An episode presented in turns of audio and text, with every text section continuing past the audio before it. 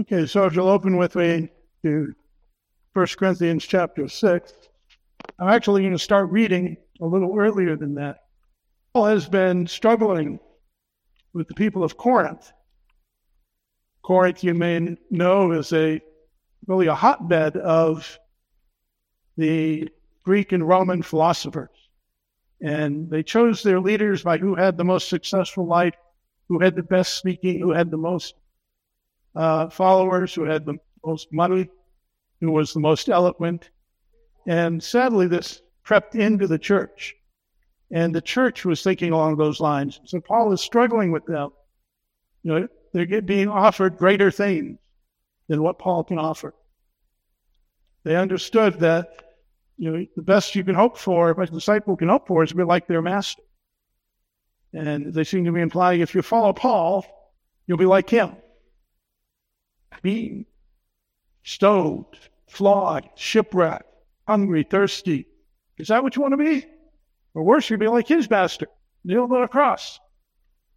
And so they were trying to lead people away from the gospel and away from God to follow themselves.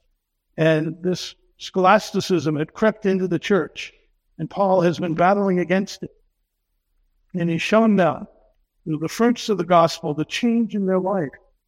You know, the, the unbeliever is hard and cold to God, and God takes out his heart of stone and gives him a heart of flesh. And he now understands and believes and worships the one true living God. There's a significant change in their life. And that change, he says, is the testimony of my ministry. The ministry is not about me, it's about God. And he's trying to shift their focus to where it needs to be. And dealing with these false masters and these outside influences. So when we get finally to chapter six, he is once again taking a moment to stress to them the, the importance of the true ministry, the importance of the right ministry. Or, I don't know. I was actually going to read before that. I'm going to start at verse 16, but we'll pick up, I'll go through here of the previous chapter. So in in this battle, Paul has been speaking that, and now he's turned his mind to the ministry of reconciliation. So, chapter 5, verse 16. From now on, therefore, we regard no one according to the flesh, even though we once regarded Christ according to the flesh. We regard him thus no longer. Therefore, if anyone is in Christ, he is a new creation. The old has passed away, behold, the new has come. All this is from God,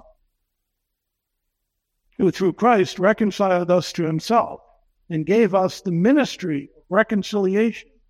That is, in Christ, God was reconciling the world to himself, not counting their trespasses against them, and entrusting to us the message of reconciliation. Therefore, we are ambassadors, God making his appeal through us. We implore you on the behalf of Christ to be reconciled to God. For our sake, he made him who knew no sin to be sin, so that in him we might become the righteousness of God. Picking up in chapter 6, working together with him, then, we appeal to you not to receive the grace of God in vain. For he says, In a favorable time I listened to you. In the day of salvation I helped you. Behold, now is the favorable time. Behold, now is the day of salvation. We put no obstacle in anyone's way, so that no fault may be found with our ministry. And as servants of God, we commend ourselves in every way by great endurance, afflictions, hardships, calamities, beatings, imprisonments, riots, labors, sleepless nights, and hunger. By purity, knowledge, patience, kindness, and the Holy Spirit, genuine love. By truthful speech and the power of God with the weapons of righteousness for the right hand and for the left. Through honor and dishonor, through slander and praise, we are treated as impostors, yet are true, as unknown and yet well known, as dying, behold, we live, as punished and yet not killed, as sorrowful, yet always rejoicing, as poor, yet making many rich, as having nothing, yet possessing everything. May the Lord add his blessing to the reading of his word. Gracious Heavenly Father, as we come before you now to open your word, we pray, Lord, that you would calm our minds from the cares of this world, still our hearts that we may hear your voice, and encourage our hearts with your spirit that we might live out the things we learn and the things we know. We pray this in Jesus' name. Amen. So we'll be looking today primarily at verse 3. Last week, which you didn't hear, I worked on the first two verses. And coming to the third verse now, I think it deserves a little more thought on our part. You need to start in this verse with the text. If you have a version other than the ESV, you'll find that it probably says something different than what I read. The King James in this text says, Give no offense in anything that the ministry may not be blamed. Whereas the ESV has, We put no obstacle in anyone's way, so that no fault may be found with our ministry. Another slightly longer version, which follows the King James, the NASB says, giving no reason for taking offense at anything, so that the ministry may not be discredited. Now, in the Greek text, there's no difference. Everybody's working with the same words. The issue is the translation of those words. One word in particular, the one translated offense by the King James and obstacle uh, by the ESV. That is a unique verb in the New Testament. It only occurs one time here. So it's really hard to then look at other places and figure out what it means.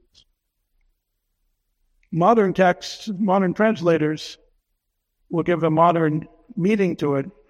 And that meaning is that it has some doing something which causes another person to stumble. And that's the Greek meaning. And modern scholars have access to a lot more Greek literature from that day, Koine Greek literature.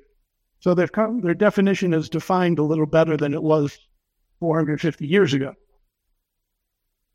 And that's why I would probably follow that. I don't think either grammatically or linguistically there's any way to consider that meaning to be um, an offense. It's an obstacle, something that causes people to stumble. And it's combined with the word forgive or cause. And the result together with those is that we won't do, he doesn't do anything that would cause another one to stumble or to hinder them from coming to the knowledge of God, to the coming to the gospel, the gospel ministry that he's been speaking about. I think that idea was missed in the King James and makes it sound like it's just something Paul might do that would cause people not to listen or not to be able to come forward in their knowledge and in their practice of godliness. And that's really missing the point. He's not saying, he's not defending really his own personal reputation. We it why would somebody want to listen to Paul if Paul was a bad person, said bad things, did bad things, abused people? Nobody would want to listen. We understand that, but that's not what his focus is. Paul has already assured us that those things are wrong. In 2 Timothy 2 22 through 26, he talks about you know, not being abrasive, not being abusive, but being patient and long suffering, the hope that the Holy Spirit will change them and that they will understand. Peter says similar things in 1 Peter 3 that you know, we need with honor and respect deal with our opponents. Paul's not talking about that problem here. He's talking about something different. He has assured us already that it wasn't Paul's power that brought about this transformation in people's lives. You see that in verse 1 of this section. We're working together with him, with God. No. Paul is not the one who converts souls. Paul is not the one who gives people faith. Paul is the messenger who brings the message of faith and of reconciliation. God, as he, as we read, he's an ambassador of the ministry of reconciliation, an ambassador of God. When the Corinthians were posturing about each other, you know, following the Greek and Roman philosophers that I mentioned earlier, you know, I, one was saying, "I follow Paul, I follow Apollos." The other and they were fighting about who was the superior teacher to follow. Paul rebukes them rather sharply, and he says, you know, for when one says, I follow Paul, and another says, I follow Apollos, are not you being merely human? Meaning fleshly, and you know, pride of life, isn't that what you're concerned with? What is Apollos and what is God? Servant to whom you believe, and the Lord assigned to each his task. I planted, Apollos watered, but God gave the growth. So neither he who plants nor he who waters is anything but God who gives the growth. It is the Holy Spirit working in us that gives us faith. It is the Holy Spirit working in us that causes us to turn from our sins and turn to God, and seek to glorify Him with a more obedient life. It is the Holy Spirit that works that in our hearts that we would desire that path. It is not Paul. And it is not these false teachers that are besmirching his name and leading people astray. I don't understand why, but many seem to think Paul here is being a little petty, defending his pride and his honor.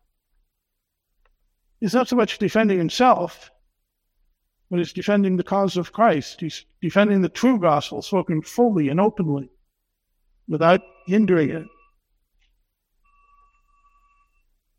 And as a minister of the new covenant, minister of the ministry of reconciliation, he is defending those things against those who would take away from them. And I think if we consider the text context, we'll see that a little better. So the context, verse 1 through 3, is important. Verse 3 is linking back to verse 1 and 2. In verse 2, there was that great encouragement to receive the gospel, you know, not to wait. Now is the day. This grace of God has come to you. What was the grace of God? The grace of hearing the, about the ministry of reconciliation, hearing the gospel message, hearing the calls of godly and holy life. Verse 1 concerns that receiving of that grace, which is Him coming to them and speaking to them and teaching them. Now is the time. You have heard the message. Put it into action. Believe if the Lord has so opened your heart. And now he says in verse 3 We put no obstacle in the way of anyone coming to you. We don't make any trouble for you that you can't come. Now, literally, this cause no occasion of stumbling in anything is a very complicated and convoluted phrase in the Greek. It's referring back to this ministry of reconciliation, as I said, with the working together with God. All is not on his part to be done wrong. It is not on his part that his, he is responsible for before God and answerable to God for it. He says, In that I am doing no wrong. I'm not stumbling any, not preventing them from knowing the grace of God. In the context here in Corinth, in his letters to the people, the first and second Corinthians, he is telling them, I am defending the one true gospel given by the one true living God. I am not a peddler chapter 2, verse 17 of 2 Corinthians. For we are not like so many peddlers of God's word, but as men of sincerity, as commissioned by God in the sight of God, we speak. 2 Corinthians 2.17. In chapter 4, verse 2, he says, we, we have renounced disgraceful and underhanded ways. We refuse to practice cunning or tamper with God's word, but by the open statement of the truth, we would commend ourselves to everyone's conscience in the sight of God. These men were not so much slandering Paul as trying to replace the gospel that Paul was preaching. They were trying to lead men off to follow them, whereas Paul says, follow God. And so they were teaching them the things they wanted to hear, the things that would make them happy. They were putting no stumbling block as far as truth goes. They were hiding the truth so that men could come and follow them. But without the truth, how can they follow God? It's a sad state of affairs. Uh, we, we've looked at the text and its meaning and understand Paul's saying he's placing no obstacles in the way of anyone coming to the gospel. So now I want to look at the verse in more details, meaning its application. Of course, before that, we need to remind ourselves what we're talking about in the gospel ministry. We're not talking about just the words on the track that we give to somebody in passing about how to know God. We're talking about a lot more than that. We're talking about fulfillment of the Great Commission. And what is the Great Commission?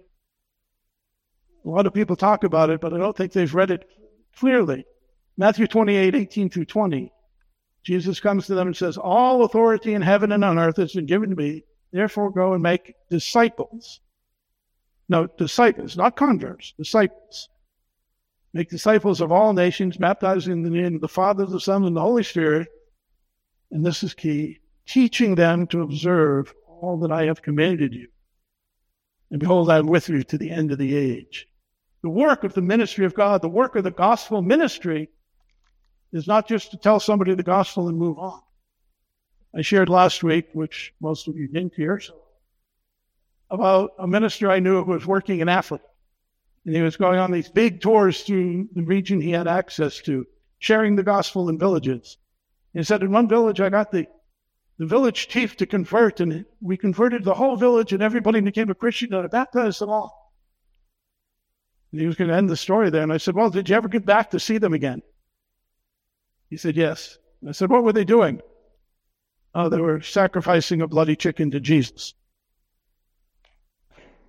There's more to the gospel than salvation. We need to teach them to observe everything. And what has Christ commanded? Well, he is the living word of God. He has commanded all those taught in Scripture.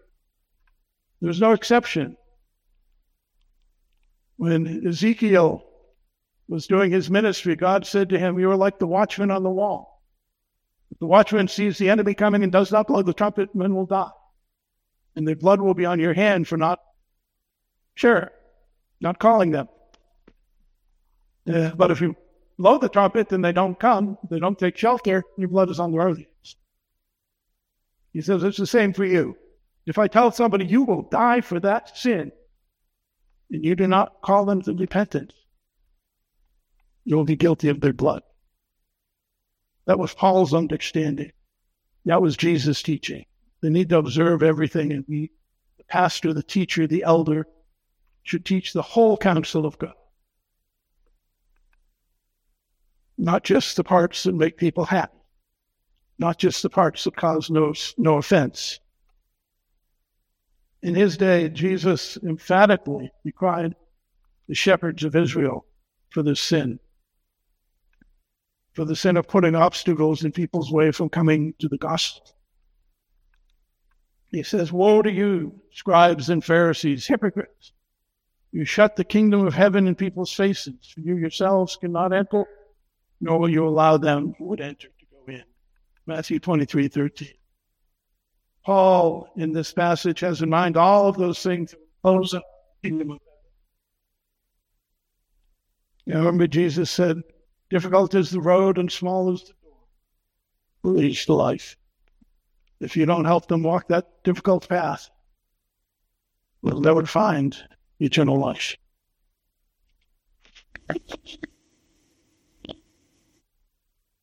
Jesus went on to say, Woe to you lawyers also, for you load on people the burdens hard to bear, which you yourselves do not touch, and the burdens with one of your fingers. Luke eleven forty eight. The, the burden here is the teaching of their day, which was salvation comes through obedience to the law, mostly the ceremonial misunderstanding completely the purpose of the ceremonial law. It wasn't to save you, it was to show you you could not be saved. I, I had a lot of struggle with the ceremonial law, understanding it.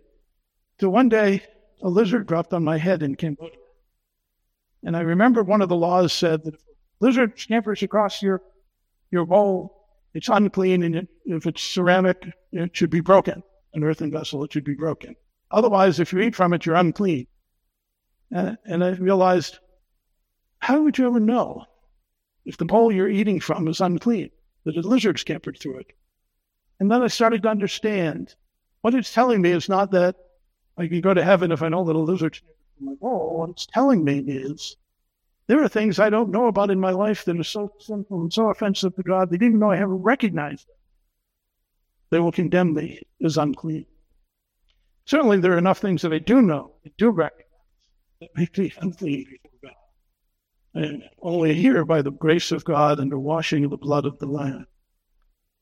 And that's what the ceremonial law was all about. Point you to your need for salvation beyond yourself. And without that salvation beyond yourself, there is no hope. And no more hope than of perfectly obeying the ceremonial law and all of the things in it. So Jesus emphatically condemned the ministers of his day, and he keeps going on. What was their problem? He tells us what their problem was and he's, in Scripture. He says, You search the Scriptures because you think in them you have eternal life, and it is they that bear witness to me. Yet you refuse to come to me that you may have life. 5, 40. It wasn't the law that they needed, it was the result of the law, pointing them to their need for their Messiah, the Christ. The Jews are multiple times condemned by Jesus because they don't accept the scriptures. They try to reinterpret them. Know, try to make them more comfortable, more doable, more, more reasonable than what God said. And in doing that, they're turning people away from what God wants, and thus they're, in a sense, putting a stumbling block, an obstacle in the way of people having a right life with Christ. They felt that somehow, if they obeyed the law, they would be saved through that. And they looked for their obedience to the law as their form of salvation. But remember, God is transcendent being. He's infinite in his holiness. We have corruption in us. But he says, you, know, you must be perfect as your heavenly Father is perfect. He told the Pharisees, or told the people uh, about the scribes and the Pharisees, he said, I tell you, unless your righteousness exceeds that of the scribes and Pharisees, you'll never enter the kingdom of heaven. Because they weren't perfect. Neither are you. You can't get there be perfection. Only one man has ever obeyed the law perfectly. And that is the God man, Jesus. And unless his perfect obedience is imputed to me, I will never be able to enter heaven because I have not done all the has. And I have done the things that God forbids. And not just before I will say. There is hope only in Christ, in his righteousness, as we read in the end of chapter 5 of Second Corinthians, that he might become righteousness for us, for the righteousness of God. So we are not perfect. We know all have sinned and fell short of the glory of God, Romans 3.23. And worse, we know the wages of sin. Now, the Pharisees were teaching salvation by works more mostly salvation by obedience to their corrupted version of the law. And they seemed to think that if their sins were outweighed by their righteous deeds, they were good. But it doesn't say that. What, what Paul says is very clear the wages of sin is death. It does not say if your sins outweigh your righteous deeds, you will die. And so their teaching was a stumbling block. If you think you can do it yourself, then you don't need Christ. You don't need the cross. You don't need the vicarious atonement. You don't need his righteousness imputed to you and your sin imputed to him. And so you're putting a stumbling block in people's way.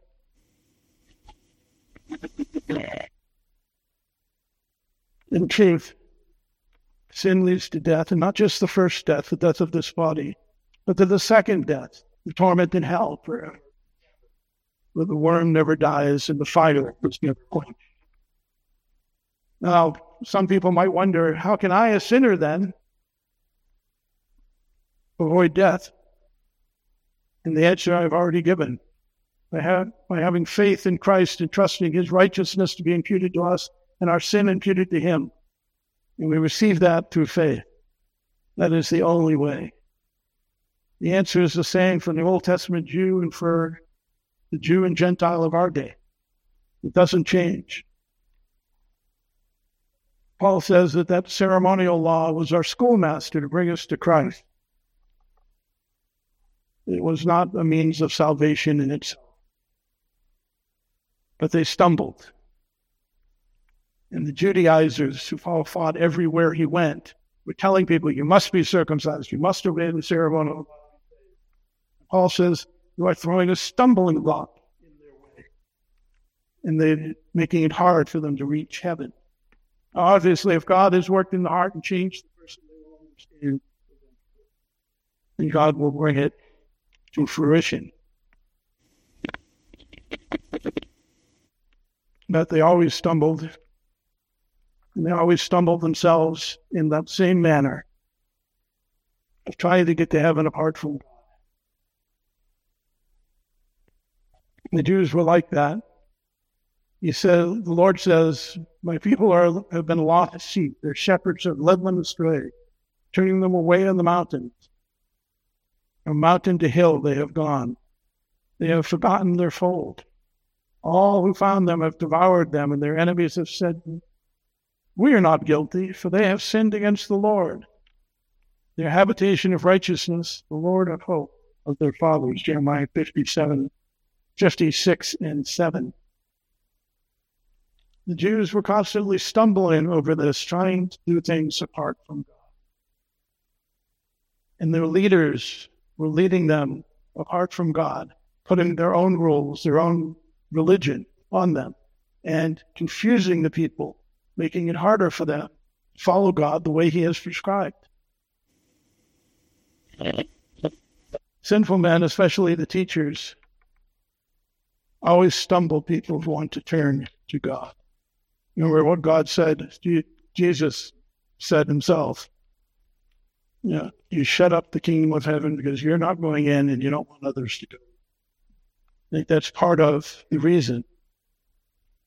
We see this in the New Testament quite a bit. Jude felt it necessary to write his letter. He felt compelled in his heart to write to the people because of this. Remember what it says, Jude, verse 3. Beloved, although I was eager to write to you about our common salvation, I found it necessary to write to you appealing to you to contend for the faith that was once for all delivered unto the saints. That is the message of reconciliation, the gospel, how we lead a godly life, how we draw near to God, how we please God, and how we enjoy Him. That is our only purpose in life, our primary purpose, to glorify Him and enjoy Him forever. That is the message once for all delivered unto the saints. He goes on to say, though, but certain people have crept in unnoticed and long ago were destined for this condemnation. Ungodly people who pervert the grace of our God into sensuality and deny our only Master and Lord, Jesus Christ. these teachers who are not teaching the truth, the whole truth, and nothing but the truth, are putting stumbling blocks in people's way. Hmm. Now, I was an atheist until I was about 27 years old. And one day I woke up and decided I wanted to go to church. And I went to the church. The assistant pastor's wife gave a sermon on how hard it is to be the assistant pastor's wife. Then they had a fellowship time. And there was a group of people here and here and here and here. And I stood there for about 10 minutes and nobody spoke to me. I went to another church. They found out where I lived. Was closer to one of their other churches, so they just told me to go there. So I went to that church. And they talked about how young I was because everybody else was over the age of 65 and they had nothing to share. Why did they have nothing to share? Because they had lost the gospel. They had turned to things that made people happy. They were doing the ear tickling. that Timothy talk that Paul talks to Timothy about. You remember in 2 Timothy 4 in the first five verses? I charge you in the presence of God and of Christ Jesus, who is the judge, the living and the dead, by his appearing, by his kingdom. Preach the word, be ready in season and out of season. Reprove, rebuke, and exhort with complete patience and teaching. For the time is coming when people will not endure sound teaching, but having itching ears, they will accumulate themselves to suit their own passions, and will turn away from listening to the truth and wander off into myths. As for you, be sober minded, endure suffering, do the work of an evangelist. You finish, fulfill your ministry. You know, the time has come where people don't want to hear some things. I know now, if you, if you preach what God's word says about women in leadership, about husbands and wives, about sexuality, about the, the sanctity of life, there are people who will not want to hear. I've been in churches where I suspect half the people would get up and walk out because there are things in the Bible they don't want to accept. And they've been allowed by the pastor hiding those things, sheltering from them. I'm not going to stumble them coming to church. So ignore these passages that cause offense to other people. And so even a believing pastor can sometimes fall into the trap. And have a church full of people that he says, Boy, if I were to preach that passage, half my church would. It's not the passage's fault. If we with love and patience, honor and respect speak the word of God, the word is true. It can change people's and even the things that are hard to accept and hard to understand. Trust me. Growing up as an atheist in Massachusetts, going to college in Boston, I'd been exposed to a lot of unchristian ideas. And there were many things in the Bible that I shook my head and my jaw dropped open, and I just couldn't believe that, that was what God wanted. But because God was there and working in my heart, I knew when I read it that that was the truth. And that that was what I needed to follow. For God's people, the truth has power. Those who do not know God, you know, they cannot understand the things of God. They're spiritually discerned, Paul said. They won't understand and they won't like it. But if God has worked in their heart, how do they find the narrow door? By somebody explaining the path to follow. How do they glorify God? By somebody telling them, this is what God hates. This is what God loves. This is what God forbids you to do. This is what God asks you to do. Knowing that, then they can follow God. They can glorify God. They can do what I did. One, one day I was driving the car listening to the Bible. I'd gotten cassette tapes. I was very excited. My half hour commute to work each way was and I'm listening to it and I just threw my hands up in the air and said, everything I know is wrong. You know, people need to make that shift in their thinking from what their society believes, what their family believes, what they believe, and look at it from God's perspective in the words and what they should believe. When we don't tell them the whole counsel of God, we are putting a stumbling block, an obstacle that keeps them from being near to God. That is something Paul is emphatically saying he does not do. Note, the second half of verse 3, he says that no fault may be found with our ministry. He says it can't be anything in me, not my knowledge of God. I have to have enough. That's why he says, you know, elders should be examined before they're ordained because they need to have sufficient knowledge. There shouldn't be anything in his personal life. You know, sin or hypocrisy or foolishness that taints all of his works and make people say, I don't want to listen to that. I don't want to hear what that man has to say. He's a bad man. And not about the way we do it. It was a terrible struggle for me when I first became a Christian to speak the word in love, to not be argumentative, to be careful and treat people with honor and respect. That was too alien mm-hmm. to my thinking as a new believer, and I had to learn that over the course of 20 years or so. I'm a slow learner, I admit it. But argumentative and belligerent, belligerent people, they they are stumbling to people receiving even if they're preaching the truth and preaching it faithfully and correctly. Peter says that we should do it with honor and respect. And that's really the opposite of being argumentative and belligerent. But not just our life, also our teaching. Peddlers of the word twist and deceive people to make it more appealing to their sinful hearts. They tickle our ears. They tell us the things we want to hear. They tell us the things that will make us satisfied. They tell us all the positive things, but they do not tell us the things that we need to struggle against, the things that we need to fight against. And so they put that obstacle in our way, the obstacle of ignorance. The obstacle of, oh, but so and so doesn't care about that, so therefore I don't need to care about that. No, God cares about that. It's so sad.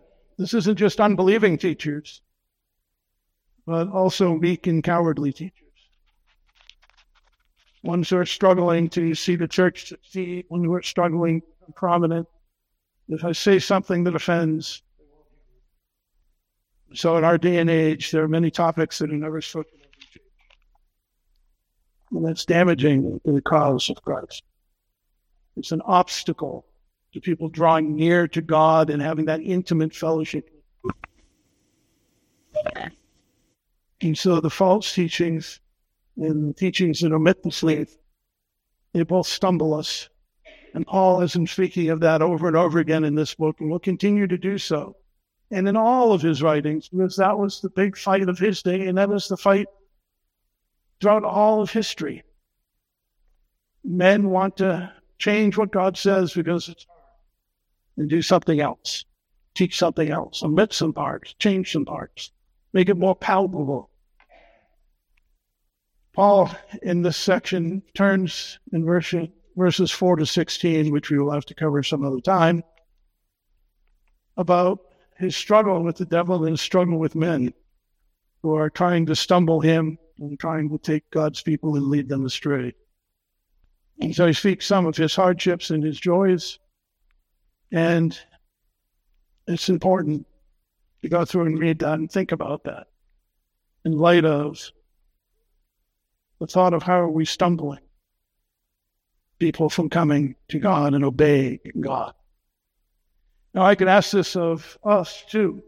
And I, I, as a pastor, encourage people to listen to pastors on YouTube or sermon audio, good ones, and to read good books, to learn and to grow. I mean, I've met a few pastors who don't like people to do that, and I don't understand their ego. You can learn so much if you hear somebody teach the same thing from a slightly different perspective. Maybe it'll click better. I'm happy. But on the same hand, we need to ask ourselves, you know, are they preaching the whole counsel of God faithfully? Or am I being led down broad path that leads to that other gate?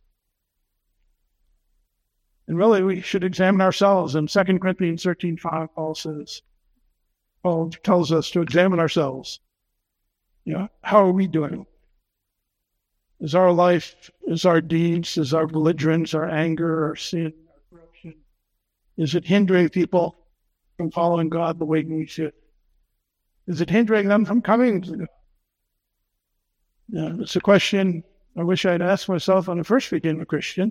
I wish I'd understood that, because it might have helped me change more quickly, not needing 20 years to become a more faithful and honorable and loving pastor. So, as we consider this, you know, look for those obstacles that are stopping us from getting that with God, leading the godly life. Look for those obstacles we're placing in other people's way and work to examine ourselves and see how to remove. Let us go to the Lord in prayer. Gracious Heavenly Father, we do thank you for the warnings and the admonitions and the encouragements of Scripture. And we thank you, Lord, that there are godly pastors who really do put no obstacle in anyone's way, we preach the whole counsel of God with love and respect and honor and joy, knowing that we can draw ourselves and others closer to you by knowing what you love, what you hate, what you command, and what you forbid. We might do the things you love and draw near to you as your precious children. And we pray, Lord, for wisdom and grace in dealing with those things that are hard to hear and hard to understand. Those things which are contrary to our, our society, to our human thinking. Help us, Lord, to not put those as an obstacle in our way or anyone else's, and holy and holy to you. We pray this in Jesus' name. Amen.